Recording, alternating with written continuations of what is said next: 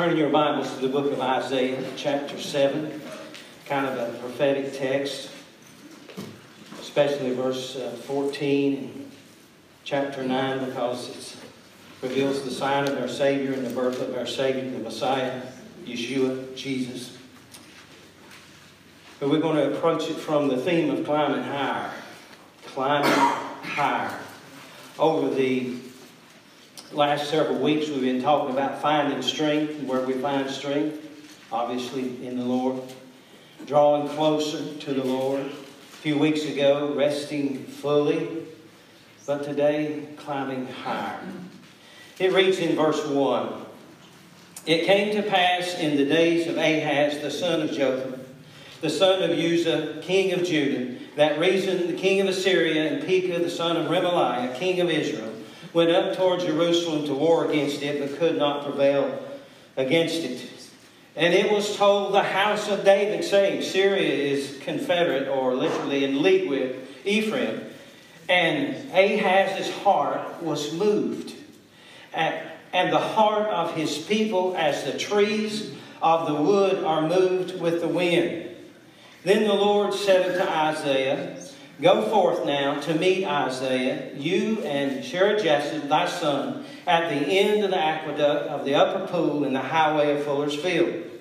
And say unto him, Take heed, be quiet, fear not, neither be faint-hearted, because the two stubs of these smoking firebrands for the fierce ankle, anger of Rezin with Syria and of the son of Remaliah, because Syria Ephraim and the son of Remaliah have taken evil counsel against thee, saying, Let us go up to Judah and trouble it, and let us breach the wall therein for us, and set a king in the midst of it, even the son of Tabeel. Thus saith the Lord God, It shall not stand, neither shall it come to pass. For the head of Syria is Damascus, and the head of Damascus is Rezin, and within threescore and five years shall Ephraim be shattered, broken, that it be not a people. And the head of Ephraim is Samaria, and the head of Samaria is Remaliah's son.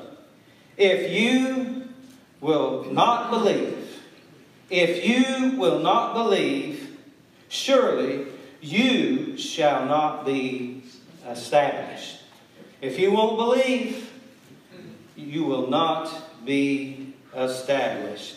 May the Lord add His blessing to the reading of His Word. Talking about climbing higher uh, today. It is the natural response when water rises to do what? Climb higher, seek higher ground. When they forecast a hurricane and they narrow in on the cone and they say the cone of this thing is going to hit at this point and this point, what do most of the people, especially those people on the beach, do? On the beach side do? They go inland. They're looking for higher ground, baby. They're looking for a place of refuge. They're looking for a place of safety. They are climbing uh, higher. Over the last several years, I don't know if you have noticed this, but we have a natural phenomenon in the sense of these flash floods. We're having flash floods all over the country. West Virginia just had another one this past weekend that destroyed like three counties. You have this strange event, weather event, where it rains in about, I don't know, 10 hours, 15, 20 hours, almost an inch an hour. Folks, you don't have to tell them people what to do. What do they do? They seek higher ground. They seek higher ground. It is a natural response to seek higher ground when the waters rise. I love it going to the beach and see a little kid for the first time as he learns to deal with the tide. He's standing there on the beach. Maybe he's three years old, two years old, or something like that. He's a little toddler, or she's a little toddler. And when they see that wave, they see that water come to them, what do they do? Do they just stand there and watch it roll over their feet? No, they turn and they run. They run from it. Why? Because we have a natural instinct to climb higher when the waters rise. Mm. Brethren, I say to you this morning, the Spirit of God, I believe, is speaking to us and saying to us, if we can do that naturally, why can't we do that spiritually?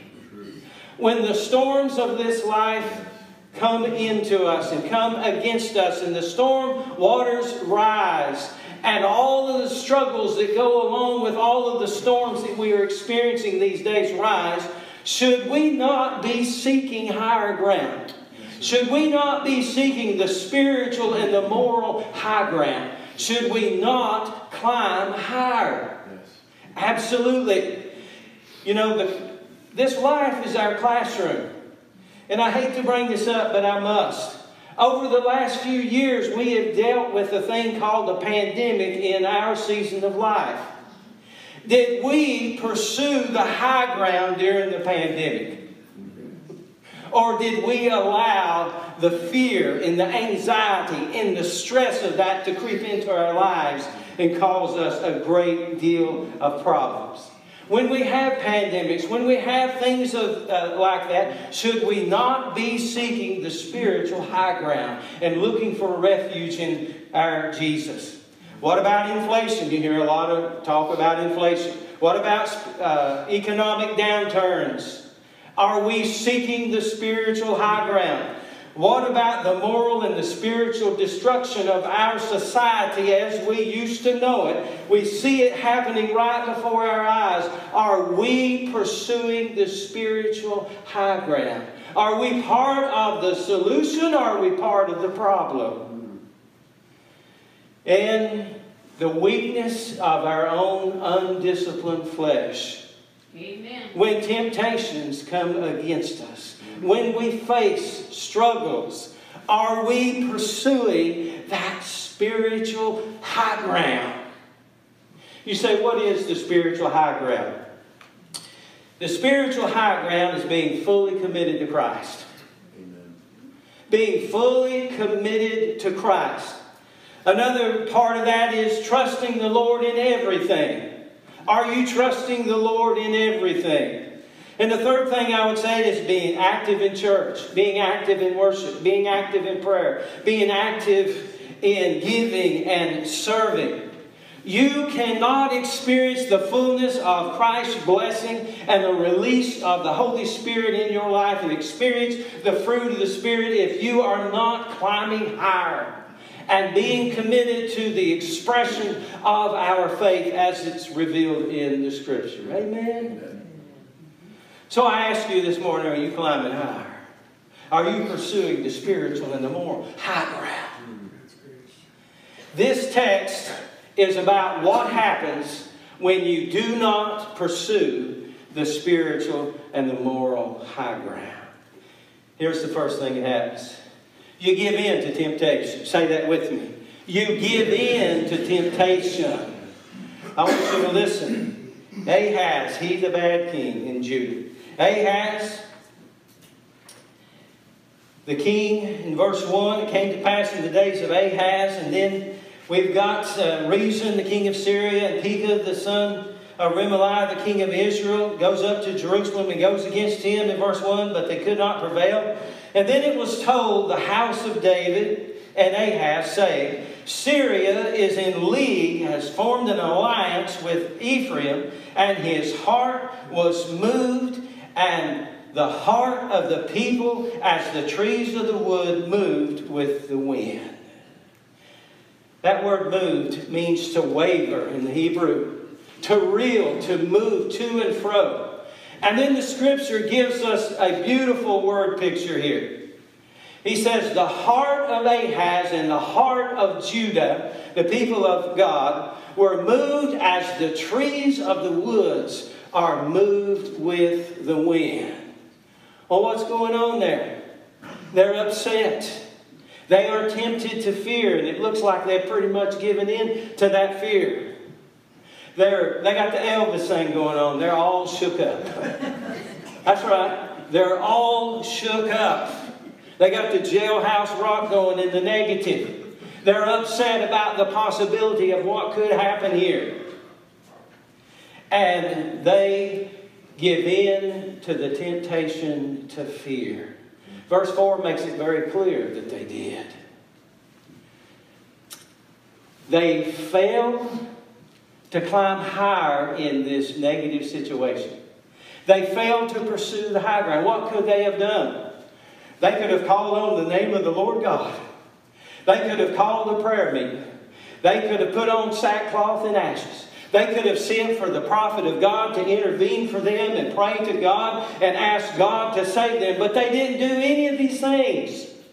They didn't do any of these things.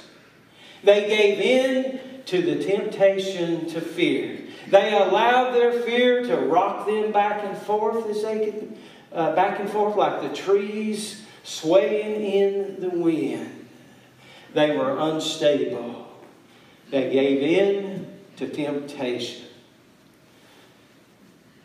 Now, they could have done, Ahaz could have done what his son Hezekiah did 30 years later at this same spot. He called a prayer meeting. He put on sackcloth and ashes. He called on everybody to gather with him at the house of God. And they called on the name of the Lord. And they also sent for the prophet Isaiah to come. And God performed the mightiest of miracles that you read about in the scriptures. But if you're not careful, when the storm waters rise and come against you, you will give in to what you see and what you hear rather than trusting God and asking God to deliver you. Amen? Amen. So if you don't climb higher, you're going to give in to temptation. Who is this guy here? Everybody in the world knows this guy. Who is this guy here? Dr. Anthony Fauci. He is the face of the pandemic. He is the pandemic expert. He is the COVID expert. And what did everybody do? They listened to human reasoning. They listened to, and I understand there is some, some, some wisdom in some of the things he had to say. But now we're finding out he's not really that much of an expert. That's right. We're finding out that he had some personal interest in this himself and that he covered some things up potentially. It looks that way anyway. Yeah. Did we need to wreck our economy, as they said, and shut everything down for a year or two? No. Did we need to ruin the futures of many of our children and our young people educationally? No. We didn't need to do those things. What happened is, is we gave in to the temptation to fear and we listen too much to this man. Amen. Who was not a man of God. That's right. Or a man of science. What would, listen, during that time, it would have been wonderful if just one of our spiritual, our, our, our physical leaders, our government leaders would have come out and said, I believe we need to be seeking God. Amen. I believe we need to call for a prayer meeting. I believe we need to engage the pastors across this uh, country and the people of God and ask them to be praying so that we can get through this. But they didn't do that, did they? But we were having prayer meetings, wasn't we? Amen. We were praying. But here's the thing if you don't climb higher, if you don't seek the spiritual high ground and the refuge that only God can give, you know what you do? You give in to temptation and you find yourself in no man's land. Amen. Here's something else that we do. You ignore the message. You ignore what God says. You ignore what the Word of God has to say. In verse 3, then said the Lord unto Isaiah, Go forth now to meet Ahaz and his son Shear-jashub, which means the remnant will return. Very prophetic at the end of the aqueduct at the upper pool in the highway of the fuller's field. Apparently, Ahaz went to check on the water supply. And say unto him, Take heed and be quiet, fear not, neither be faint hearted. Because these two stubs, these two guys that you're worried about, they basically are going to come to nothing. Their plan was in verse 6 let's go up against Judah and trouble it, and make a breach in the wall, and set a king in the midst, even the son of Tabeel. Thus saith the Lord God, it shall stand, it shall not stand, neither shall it come to pass. Amen. So what was the message that God sent to it? Thus saith the Lord God, double positive. it shall not stand, and it shall not come to pass. Is that not the word that you want to hear in a crisis? Amen. When you're afraid of two kings that's on the outside of your city that's come together in alliance, and you have heard that they're going to come against you, is this not what you want to hear? Amen. Absolutely. This is what you want to hear. But Ahaz had given in to the fear of temptation. And he was in a crisis. And he was gripped by distraction. He was gripped by anxiety. He was gripped by fear. In verse 4, he says, Take heed. Don't allow yourself basically to be distracted. Be careful that you don't do something stupid here and make a bad decision and a fleshly decision. Don't allow yourself to be distracted by what you see and what you hear out there. And then he's, he was gripped by anxiety. Verse 4, he says to be quiet. Literally in Hebrew, be calm. Settle yourself down. Get your spiritual wheels under you. Let's make a good decision here. And then don't be faint hearted. Don't be upset about these two stubs of smoke and firewood that's going to be consumed very soon and they're going to be gone. I know that they got a plan to come and breach the wall. I know they have a plan to dispose you and put a puppet governor on your kingship, on your seat. But the Lord God has spoken, and it shall not come to pass. It shall not stand. What better word could you hear in a situation like this? When you study the background of this and you study the Kings and the Chronicles, you discover that he did not listen to the truth of God and the Word of God. He didn't listen to God's prophet. What was going on here is, is the king of Assyria, Tiglath-Pileser, was going south and he was gobbling up all these little nations. And the smaller nations were getting together.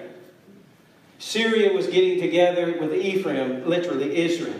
And they wanted Ahaz to get together with them to hold off the king of Assyria coming against them. He gets a word that God is going to take care of this. It ain't going to happen. You're going to be good. And these two other nations want Ahaz to form an alliance with him, but he wouldn't do it. You know who he formed an alliance with? The king of Assyria. He went with the big dog. He's playing power politics. Does that sound familiar? He went with the king of Assyria. He sent him his gold and his silver. And he says, I am your servant. Come down here and help me deal with these people. God said, I'm going to deal with this. And you know what he did? He wasted his gold and his silver. He trusted in what he could do. He said, I can take care of this by myself. So he sends his gold, sends his silver, and says, Come and help me. And here he has Isaiah, the prophet of God, right on his doorstep, speaking to him, telling him, Hey, it's okay, God's got this thing. And what did he do? He ignored the truth of God. He ignored the message of God and the messenger of God and said, I can do this myself. And he did. Any of y'all remember this book? This is my oldest boy's favorite book, or one of his favorite books when he was a little kid. I can do it myself. I can put on my socks myself. I can put on my pants myself. I can put on my shirt myself. I can put on my shoes and tie my shoes myself.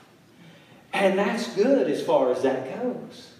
But as you grow, old, grow older, you suddenly discover that you can't do everything by yourself, that you need the help of others. And when you get down the road and you begin to understand spiritual things and you begin to understand that God loves you and sent His Son for you, you begin to understand that you cannot save yourself. Amen. For by grace are you saved by faith and not of yourself. It is the gift of God and not of works, lest any man should boast. We can't save ourselves. We've got to have the help of God. We've got to have a Savior, and His name is Jesus. Honey, I can't even sanctify myself. I got to have the power of God working in my surrendered flesh to change, to change my life, to change my behavior. Jesus said, I am the vine, you're the branches. He that abideth in me, and I in him, the same bringeth forth much fruit, for without me you can do nothing. Amen. Got to have Christ releasing in our life. We got to walk in the Spirit so we don't fulfill the lust of the flesh. It takes the power of God working in us to produce the fruit of the Spirit. And as we face many of the crises that we face in life, it's a foolish thing to say, hey, I can get through this by myself. We need God's help. We need Christ to be near. Yea, though I walk through the valley of the shadow of death, I will fear no evil. For thou art with me, thy rod and thy staff, they comfort me. We've got to have the help of God in our life. We've got to be walking with Christ. When we face crisis, we need to be pursuing the spiritual high ground. We need to be climbing higher. Because if you do not trust Him as your refuge and climb higher, you will give in to temptation. You will ignore the Word of God to you and to your benefit of your soul. Amen. There's something else they fail to do. You will fail to believe. You will fail to believe God. Without faith, it is impossible to please God, for those who come to God must believe that He is, and that He is a rewarder of those that diligently seek Him. He wants you to trust Him. He wants you to believe Him. He wants you to believe His Word and release the power of His Word in your life. But not Ahaz. Verse 7 says, Thus saith the Lord God, It shall not stand, neither shall it come to pass, for the head of Syria is Damascus, and the, and the head of Damascus is Rezin, and within threescore and five years shall Ephraim be broken and shattered. That won't even be a people. And the head of Ephraim is Samaria, and the head of Samaria is Remaliah's son. If you will not believe, surely you shall not be established. We've got to believe God. He needed to believe God. And everything that he needed and everything he really wanted, if he had time to sit down and think about this, was right there before him. But he failed to believe God. He wouldn't climb higher. He wouldn't take the high road. He wouldn't pursue the spiritual high ground.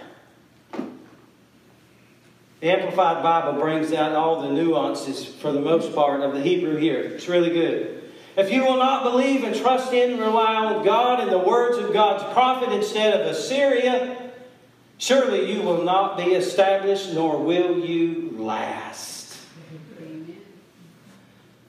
The word established means to be supported, to be faithful, to be firm, to be founded, to be stable. Is that not what you want in the middle of a crisis? Yes. God. Is that, what is wrong with this guy? What is wrong with us? Do we not want to be supported by God? Do we not want to be faithful in a time of crisis? Do we not want to be firm? Do we not be, want to be founded upon a rock and established? Do we not want to be stable? Yes! Everything he wanted right here. And yet somehow he could not bring himself to believe. Why? Because he refused to take the spiritual high ground. He refused to climb higher. It's a whole lot easier to coast, baby. Anybody can go downhill. You can fall downhill. You can roll downhill. You can scoot downhill. But to go uphill, you got to climb. Got to have the help of God to climb. Amen. Amen. Got to climb. Oh my goodness. This is so challenging. Everything that we need to climb higher is given to us in Christ. I've been given everything for life and godliness, Peter says. I am more than a conqueror, Paul says. Amen. Been given it. Are we releasing the power of Christ in our lives by believing in His Word and believing in our provisions? Oh my goodness. And I'm going to tell you what, this is absolutely flabbergasting right here. In verse 10, he comes to this faithless man. Listen, in the history of the kings, Ahaz is listed as a godless, worthless, faithless king. That's his legacy, other than giving birth to Hezekiah. Godless, faithless king, given to the culture around him and to the gods around him. He's shameful. But I want you to listen to the heart of God now speaking to him. Moreover, the Lord spake unto Ahaz again, saying, Ask thee a sign of the Lord thy God, either in the depth or in heaven above. He tried to encourage his faith. Ask God for a sign, as high as the heaven or as low as the gate of heaven. Ask for a sign. And Ahaz just could not bring himself to do it. He just couldn't do it. Faithless. Got all pious and spiritual. Says, I'm not going to ask God for a sign. I'm not going to test the Lord. And then the prophet rebukes him and says, It is a small thing for you to weary men, but will you weary my God also? Come on, man. Believe. Ask for something. Ask for a sign. And he will not do it. And then out in the middle, out of nowhere, comes this word of prophecy here. Therefore, the Lord Himself, verse 14, shall give you a sign. Behold, the virgin shall conceive and bear a son, and you shall call his name Emmanuel. In the middle of this godliness, in the middle of this faithlessness, in the middle of this spiritual darkness, in the middle of this crisis, here is God injecting Himself into that situation. So I don't care if you don't believe, you don't see, you're not able to respond. I'm going to take care of my people. Now, here's what Matthew said about this verse in the New Testament Behold, the virgin shall be with child and bear a son, and they shall call his name Emmanuel, which is translated what? God with us. You may not be able to see God, you may not be able to believe, but God is right in the middle of this thing. That's what he's saying. God is right in the middle of this. And I will see my remnant through. There is a partial fulfillment and a later fulfillment to this verse. The later fulfillment is Christ. Verse or chapter 9 tells us about the birth of Christ. This is the sign of Christ here. And the background reveals that Isaiah himself, his wife, had died. And he married again, and he married a virgin. She conceived and bore him a son, a second son. And before that boy knew the difference between right and wrong, evil and righteousness, like the word says, those two kings that Ahaz and his people were scared to death of had been wiped from the land. Verse 16. Now listen to what chapter 8 and verse 18 says about Isaiah and his children. Behold, I and the children whom the Lord hath given me are for signs and for wonders in Israel from the Lord of hosts, which dwelleth in Mount Zion. They wouldn't listen to him. He gave them signs through his children. Shear-jashub means the remnant shall return. And the second boys, God is with us. In this crisis, in spiritual darkness, faithlessness, God says, I am right in the middle of this. God with us. Amen. Amen. Amen. Sometimes we look around and say, Where is God? He is with us. Where is God in all of this? Where is God in all of this downturn and all the things that's happening to our country? God is with us, and He will minister and be faithful to His remnant people. Amen? Amen. But we got to climb higher, folks.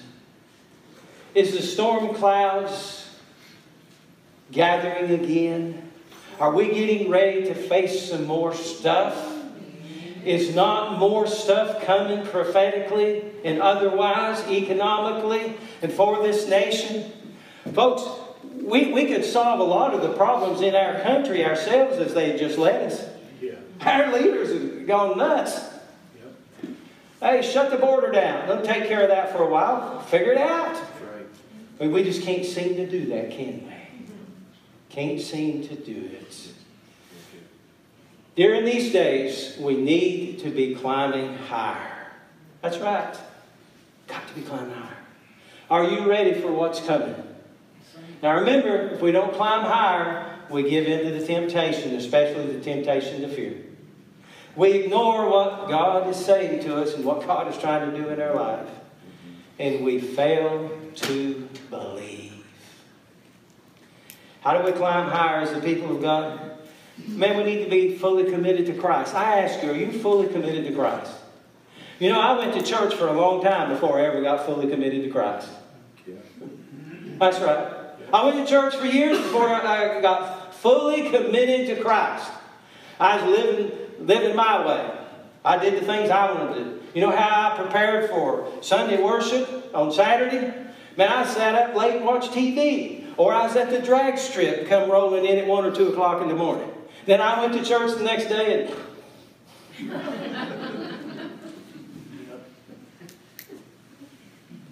At some point, you're going to have to make a decision to climb higher. You're going to have to give up some of that stuff for spending time with Him and preparing your heart and your spirit to receive from Him. Got to climb higher.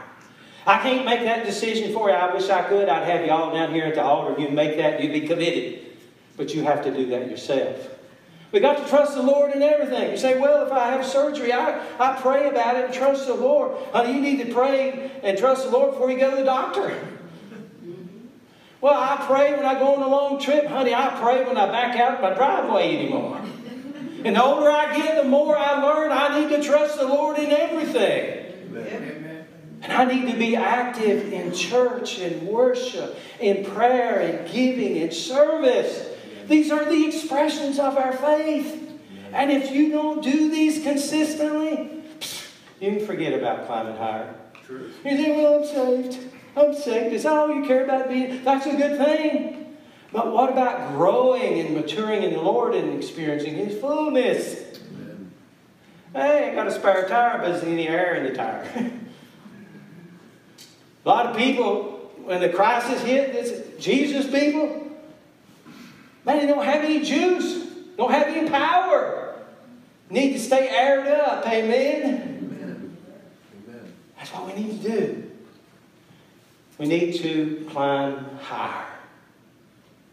So I'm challenging you today to climb higher. Because if you don't, there's going to be negative consequences. Let's bow before the Lord.